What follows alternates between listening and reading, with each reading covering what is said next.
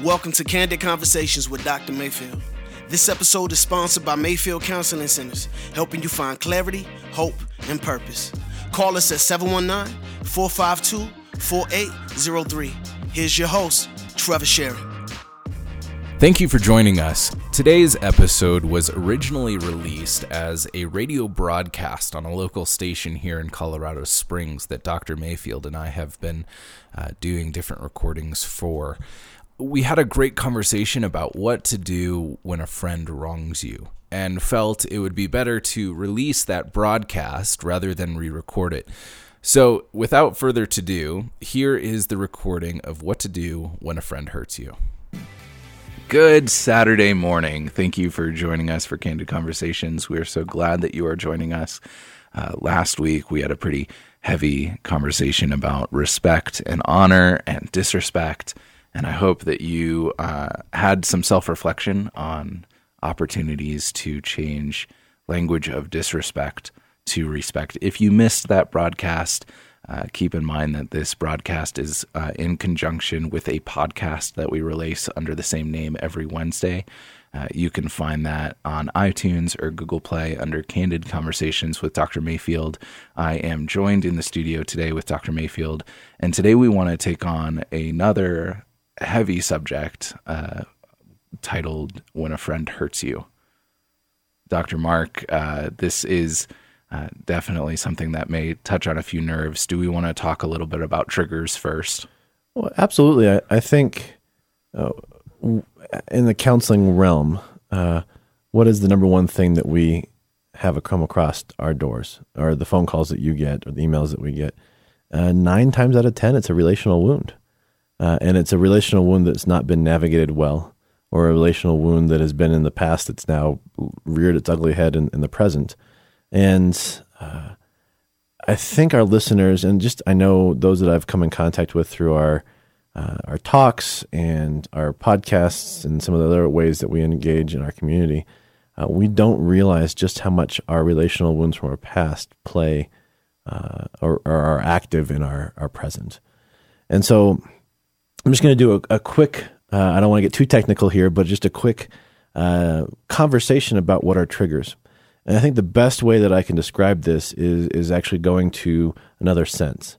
Um, I grew up in in Southern California, uh, outside of Santa Barbara, and my grandmother had um, honeysuckle bushes uh, on you know vines or whatever they were on her fence, and it was uh, good memories. I was I was ten years old when I moved to Colorado, so it was a long time ago. But I I remember playing in the backyard and it's it's amazing when I'm walking by a candle shop here in Colorado Springs or Estes Park or Breckenridge or wherever we go, and I smell something that's reminiscent of honeysuckle, I, I get taken back immediately to playing in my grandmother's backyard. And we call that a state emotion or a state feeling, S T A T E. It's a way of our body remembering. You know, our body's taking in things all the time. Our senses are processing, our brain's processing all the time.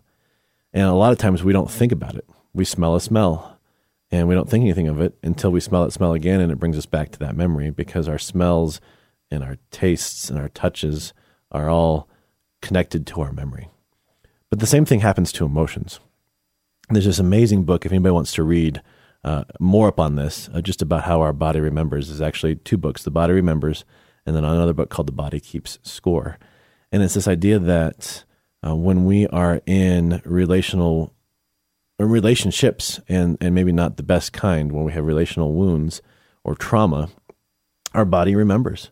Our body stores that information away, and we might not know it at the time. Uh, and then we're in another relationship, let's say, and a something similar happens that the body remembers from that previous trauma, and now we're reacting in that moment. And the person that's on the receiving end might be a really kind generous individual and they have no idea what just happened because now you're reacting, but it's based off a trigger from a previous wound. And so, as we talk about that, uh, we might get into more depth in different conversations about trauma and the brain and whatnot. But I wanted to lay that foundation this morning because a lot of times when we have relational wounds now, when friends hurt, um, I wouldn't say nine times out of 10 or eight times out of 10, but a, a, majority of the time, it's a, we're reacting based off of past wounds, not present ones. And we need to be very aware of that as we enter into this conversation this morning. So, as we talk about uh, when a friend hurts you or, or when a relationship goes sour, uh, we need to be mindful of those instances where it may hit a trigger point. It may bring us back, like honeysuckle, to something that wasn't so pleasant and be conscious of ourselves and those people that we're talking to. There may be relationships where somebody's reacting in a way that doesn't seem necessarily appropriate or correct. And they're a great person and it's a great relationship, but there's just something that's happening that's throwing it out of whack. And that may be a trigger from a previous relationship. Right. And I think this is a perfect time to have this conversation about when friends hurt because if you've been listening from the beginning, and if you haven't, go back to the podcast and listen some more but we've laid a really good foundation of how to navigate this very thing. And, and a lot of times uh, we get really defensive when somebody reacts in an adverse way to us or they say something that triggers us. Our defenses go up, and that's a natural way of responding. But there's always more behind the veil. There's more than going on behind the scenes than what's going on in front of you. And so I've known a lot of people in my life that have chosen to opt out of relationships because so and so did this or so and so did that or I, I, was hurt by this person or that person and they just chalk it off as that person was disrespectful or didn't like them or was insensitive where maybe is a lot more than that and in our society we don't take the time to lean in and that goes back to the the foundation of why conversations are important and so i think the the there's a couple points that i want people to consider is if somebody has hurt you uh, or has reacted to you in an adverse way that's you know, hurt your feelings, uh, make sure you're reading the situation correctly. Like, really, really take a step back and reflect, going, okay, what do I need to own? Did I do anything that I need to own that has caused them to react this way? And if so, own it. If not, don't. But then go, um, I wonder what else is going on. And that's where we talked about, I don't know what, what broadcast it was, but we were talking about this idea of seeking to understand instead of being right and that listening concept uh, of approaching that person with with kindness and going, I noticed that you reacted in this way, and I'm, I'm wondering what that was about. Could you explain more? I I I, I want to know uh, what to do differently next time. Uh, but if somebody has hurt you, so you're on the receiving end of it, uh, again, I think make sure that you're reading the situation correctly. And how do you engage in that conversation, though it might be uncomfortable? And that conversation is, hey, I felt this way when this happened uh, what's going on. Yeah, I, I think I statements, and I, I, have probably listeners that have been in counseling. They're probably rolling their eyes right now um, because I statements are they take work. You know, instead of the the you you you blaming, you can say, "Hey, uh, when you stated this, I felt this. Did I did I read that correctly? Was that was that your intention?" Um, and I think if you are in relationship, so if we're using the word friend, there's a there's a supposition there that there's actually a relationship there, right? It's not this just coworker or acquaintance where if they say something, you're just going to let it roll off your your back because they don't have that kind of uh, clout in your life. Uh, but if somebody is a friend, uh, then assuming the best of that person and coming to them going, uh, when you said this, this hurt my feelings. Was that something that, or I took it this way, or did I did I read that correctly? So this is the appropriate reaction rather than punching them or destroy, burning the bridge or whatever. right. Um, and, and and so that is our reaction. That can go one of two ways. It can go, yeah, I meant to do this because I hate you, uh, or similar but softened. Um, and then it can also go, oh no, I didn't mean that at all. I'm sorry that you felt that way. What do we do on those? Obviously, on the I'm sorry, I didn't mean to do that. It's easy reconciliation of like, oh, okay, well, let's learn how to communicate better with each other in the future when this, these things come up. But what about when the person is unrepentant or doesn't care? Well, that's where I think we go back to the, the biblical model uh, of you tried to talk to them by them by yourself and they weren't re- receiving it. Then you take somebody else with you and see if they receive it, and if they don't, you take multiples. And if that doesn't happen, then it's time to maybe move on. Uh, there are things that we don't talk about about friendships, like necessary endings.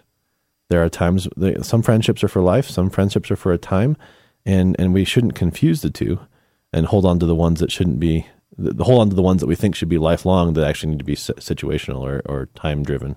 Let's give a little bit more due process to that because I think that's a monumental aspect of friendship of you don't need to be in relationship with your friends now forever. It is okay to end friendships. Mm-hmm. I know that I've gone through a couple times in my life where I had to cut off almost all of my friends uh, and and try to make new relationships just because they were making me somebody that I didn't want to be. And you know, granted, somebody that my parents didn't want me to be either, and they had some role in that.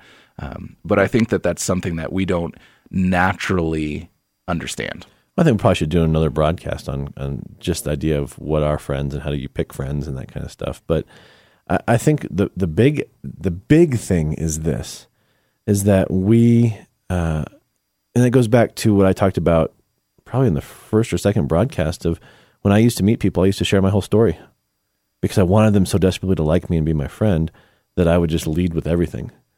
And I didn't have a good concept of what a friend was. And so um, I, would like to maybe put a pause on that for right now and come back to it maybe maybe next week. And, and as we talk about uh, what is a friend, uh, it kind of goes back to the idea of what is a safe person. Um, but I think we need to to take it when somebody hurts us or have that we have that conversation where it's, you know, I, uh, you come up to him and say, I, I took it this way, it triggered me, or my feelings were hurt, and they don't they don't respond well. Uh, it's time for you to take a step back and pause whether or not that relationship is that friendship is is worth pushing forward in. Uh, and then you also look at patterns. If the first time, then maybe something's going wrong or, or whatever. But if there's a pattern of repeat of of uh, that's how they respond when when you get your feelings hurt. Uh, maybe it's time to to reconsider that relationship. But also, if you're the one always getting your feelings hurt, there might be some reflective work that you need to do on your own life. Going, why are we so sensitive? Uh, and I'm not saying that sensitivities are bad, uh, but if it, you're the one in the relationship that's always getting your feelings hurt, is there something that you've not worked on yourself that needs to be um, taken into consideration? And so, I think that plays really well into my next question of what do we do if a relationship ends and there's still wounds that may or may not be carried into future relationships. If it is a consistent thing of I'm constantly being hurt in relationships and maybe even in similar ways the self-reflection piece of of what what can I do uh, for for myself in that process? But what of the person who was in a really good relationship and then they were betrayed or or some devastating situation happened uh, where you know I don't know whatever and they left the relationship and now going forward into all their relationships there's a wary eye mm-hmm. of what could happen and what the friend may do I, I, think that's normal i think that's healthy it's our body's way it's our our our way of protecting ourselves uh, and yet, I still think we need to take a step back and, and engage individuals that we trust. Going back to that safe person conversation that we had a couple weeks ago, is if we have a, we notice a, a, pattern in our lives that we are constantly getting our feelings hurt, or that we constantly choose friends that don't value us, you know, as a human being. Going back to our respect conversation last week, uh, it might be a time where we engage in either a, a pastoral counseling relationship or a counseling relationship because we need that honest, uh, unabashed, uh, pointed feedback from somebody that we we can trust is going to tell it to us straight and then help us work through it. Uh, and that's that's a big deal. And what about the person who finds themselves in a situation where it feels like it isn't a consistent thing in their past, but a consistent thing in their present? That right now everybody seems to be treating them this certain way and and we've I d- I don't know if we've talked about this on the broadcast, but we have this idea of uh, you believe a story or you have a story that's being told to you or you're telling yourself, and that becomes something that you believe, and then as you believe it enough, you become it, and at, through becoming, you begin to expect that that is true, and then that reinforces the story, and so f- for the individual who has been in a situation where they're constantly being hurt in the same way or whatever, or the person who right now is being treated the same way poorly by all their friends, that's a reinforcement of a story that you deserve to be treated this way mm-hmm. or everybody's going to treat you this way. And the turnaround point, the catalyst for change would be what? I think you're the common factor. and so it's that it's that pattern interrupt as we we call it. You know, you think about how do you stop a flow of electricity on a, on a extension cord?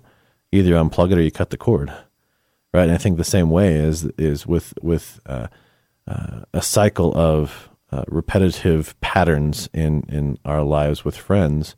Uh, I think you look at a way to either unplug it or cut the cord and it's what we call a pattern interrupt and it's taking that break and taking that step back and going and it, it's not going to be easy none of this is easy you know actually really uh, coming back and engaging into a counseling relationship where you have a good counselor and they're challenging your beliefs and your uh, presuppositions of yourself and how you view yourself and your identity and all those kind of things it's not going to be easy but the end result is good and i and i i, I think um, when it comes to friends uh, and relationships it's messy there's no two ways about it. And so either we're ready for the mess and ready to engage the mess, uh, and because we know that in that is, is good. Um, but it's it's that it's that that day to day challenge. Like I, uh, I don't remember who said this. Uh, listening to whether it be a message or somebody speaking about the fact that deep, meaningful friendships take work and they take time. So what you're saying is that I can't expect my friendship uh, with Adam to be uh, perfectly fine without controversy and happen instantly. Uh, that's an unrealistic expectation. It's almost, a, I think, in some ways, a narcissistic way of looking at it because you're expecting them to follow through with the way you want it to go, and and if there's any way of stepping out of line, then somehow they're not doing friendship well. And it's like, no, it's it's gonna be messy. It's going to take. Uh, it's almost like this learning to dance. You know, you're going to step on each other's toes for a while, and then you're going to need a chance to to get better and to practice and to learn. It makes me think about a lot of uh, marriage counselors and writers about marriage talk about healthy conflict. That conflict is not only necessary for healthy growth, but it's going to happen whether mm-hmm. you like it or not, and you can either do it well or poorly. And the same goes for relationships. It's gonna happen, and you can either handle that well or you can handle it poorly. And uh, it seems to me from what I've read that a lot of it takes prep work in order to handle conflict well. Mm-hmm. What can we do in relationships uh, if it's not if it's not a um, I'm the I'm the common denominator of why these relationships are happening this way, uh, or if it's not a common theme in my life. What are the things that I can do to prepare myself in friendships for conflict when it happens and that work of building a relationship? again, I don't want our, listeners to roll their eyes because we repeat ourselves. I mean, in some ways, this is not rocket science. Uh, it's it's reflective work. It's that awareness piece. It's knowing how you respond to conflict. I know that I'm a pursuer. So if conflict happens, gosh darn it, we're going to fix it in the next 20 minutes and I'm going to walk away feeling good about myself, right? And that's not healthy uh, because a lot of people are avoiders. Yeah. And avoiding is not healthy either. And so when we're in relationship and we have conflict, it's it's it's that give and take. But I think a lot of it is recognizing where where you're at, how you respond, and and being willing to to take a breath. And so, um, you know, in, in, my relationship with my wife, uh, I'm a pursuer; she's a, an avoider. But uh, with a, a, ten and a half years of marriage, we realized that uh, this dance is okay she's avoiding not because she doesn't want the conflict. She's avoiding because she needs to collect her thoughts so that she has a, a, a, good way of engaging into that that conflict. And so there's a, a, a times a break that needs to be taken for that to happen. Well, the break is a killer to me because I want to fix it and I want to finish it or, or work through it. But to know that, uh, and she knows that, so her breaks are not days long her breaks are maybe 30 minutes, 40 minutes, an hour, hour and a half, but we come back and then we, we work through it. And I think the same way in relationships as you begin to build those friendships, it's understanding how the other person is and how they respond to conflict and, and respecting that piece of them and knowing that if it's actually a relationship that's going to be meaningful and, and it's going to work, you're really uh, going to put trust in that person that they're going to respect you in return. Yeah, I think that's an incredible tool uh, for me and hopefully for our listeners as well to understand uh, that we do react differently in conflict. And uh, some people are avoiders, some people are pursuers. Well, I do want to say this too. I think we don't say this enough. Is there are times where you need to work through some stuff. And if it's really deep conflict and you've actually been wounded to your core, yeah, I mean, take the steps. If it's if the relationship is worth it and it doesn't need you don't need to cut your losses, but it's really worth it. You need to work through those things, and that's going to be messy and it's going to be hard. Um, but I also think you need to learn to, when to let it go.